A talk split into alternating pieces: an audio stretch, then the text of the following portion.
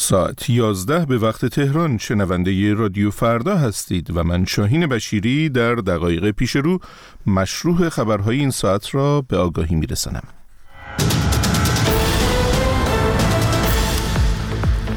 به گفته یک مقام آمریکایی اسرائیل چارچوب توافق پیشنهادی درباره آتش بس غزه را پذیرفت. آب گرفتگی خانه ها و مسدود بودن راه ها همچنان در مناطق سیل زده سیستان و بلوچستان ادامه دارد.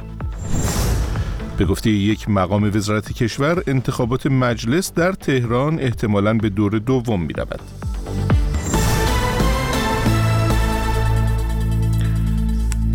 یک مقام ارشد دولت آمریکا شامگاه شنبه به خبرنگاران گفت اسرائیل با چارچوب توافق پیشنهادی درباره آتش بس و آزادی گروگان ها موافقت کرد و به گفته او اکنون توپ در زمین حماس است. این مقام آمریکایی که خواست نامش ذکر نشود افزود حماس مستاقهای عبارت آسیب پذیرترین گروگان ها در متن پیشنویس توافق را نپذیرفته است.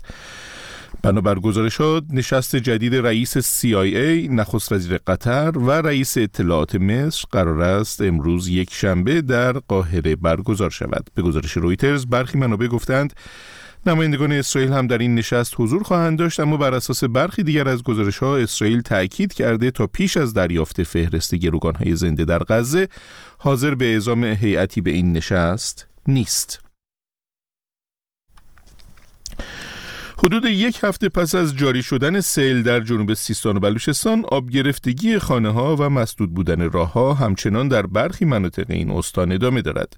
احمد وحیدی وزیر کشور روز شنبه در سفر به این استان تاکید کرد آب از روستاهای باقی مانده باید در سریعترین زمان ممکن تخلیه شود.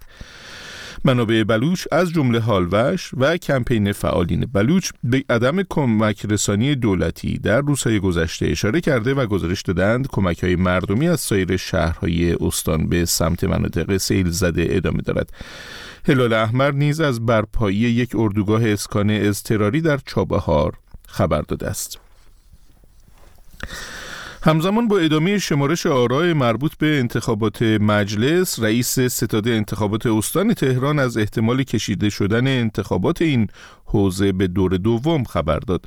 عباس جوهری با بیان اینکه شرط ورود به مجلس در دور اول کسب 20 درصد آرا است گفت در صورتی که انتخابات به دور دوم کشیده شود این انتخابات اردیبهشت سال آینده برگزار خواهد شد. در همین حال گزارش های متعددی درباره تعداد بسیار بالای آراء باطله در شهرهای مختلف منتشر شده است. میزان مشارکت در انتخابات روز جمعه هنوز به طور رسمی اعلام نشده اما رسانه های حکومتی در اقدامی هماهنگ نرخ مشارکت را حدود 41 درصد عنوان کردند. به دلیل سانسور رسانه ها و فقدان ناظران مستقل راستی آزمایی آمار مربوط به انتخابات در ایران میسر نیست. فرماندهی مرکزی ایالات متحده سنتکام اعلام کرد کشتی باری بریتانیایی که حدود دو هفته پیش در دریای سرخ هدف موشک حوسی های مورد حمایت ایران قرار گرفت بامداد شنبه به طور کامل غرق شد. کشتی بریتانیایی روبیمار که حمل کود شیمیایی بود 29 بهمن هدف اصابت موشک قرار گرفت آب به داخل آن نفوذ کرد و پس از تخلیه خدمه به طور کامل غرق شد. سنتکام با اشاره به اینکه 21 هزار تن کود شیمیایی موجود در این کشتی یک خطر زیست محیطی در دریای سرخ است یادآور شد بقایای این کشتی در زیر آب نیز برای کشتی هایی که در آن مسیر تردد می کنند خطر ایجاد می کند هفت عضو گروه حزب الله لبنان در دو حمله جداگانه اسرائیل به مناطقی در جنوب لبنان کشته شدند. به گزارش اسوسییتد پرس سه تن از این افراد روز شنبه در حمله پهپادی اسرائیل به خودروی حامل آنها در نزدیکی شهر ناقوره لبنان کشته شدند. اسرائیل کشته شدگان را اعضای لشکر امام حسین وابسته به جمهوری اسلامی اعلام کرده است. یک شب پیشتر نیز چهار عضو دیگر حزب الله در حمله اسرائیل به یک خانه در شهر رامیه کشته شدند. گروه حزب الله لبنان بدون اشاره به جزئیات کشته شدن هفت تن از اعضای خود را تایید کرد. شنوندگان عزیز به این ترتیب به پایان این بخش خبری از رادیو فردا رسیدیم. بخش بعدی خبرها ساعت دوازده نیمروز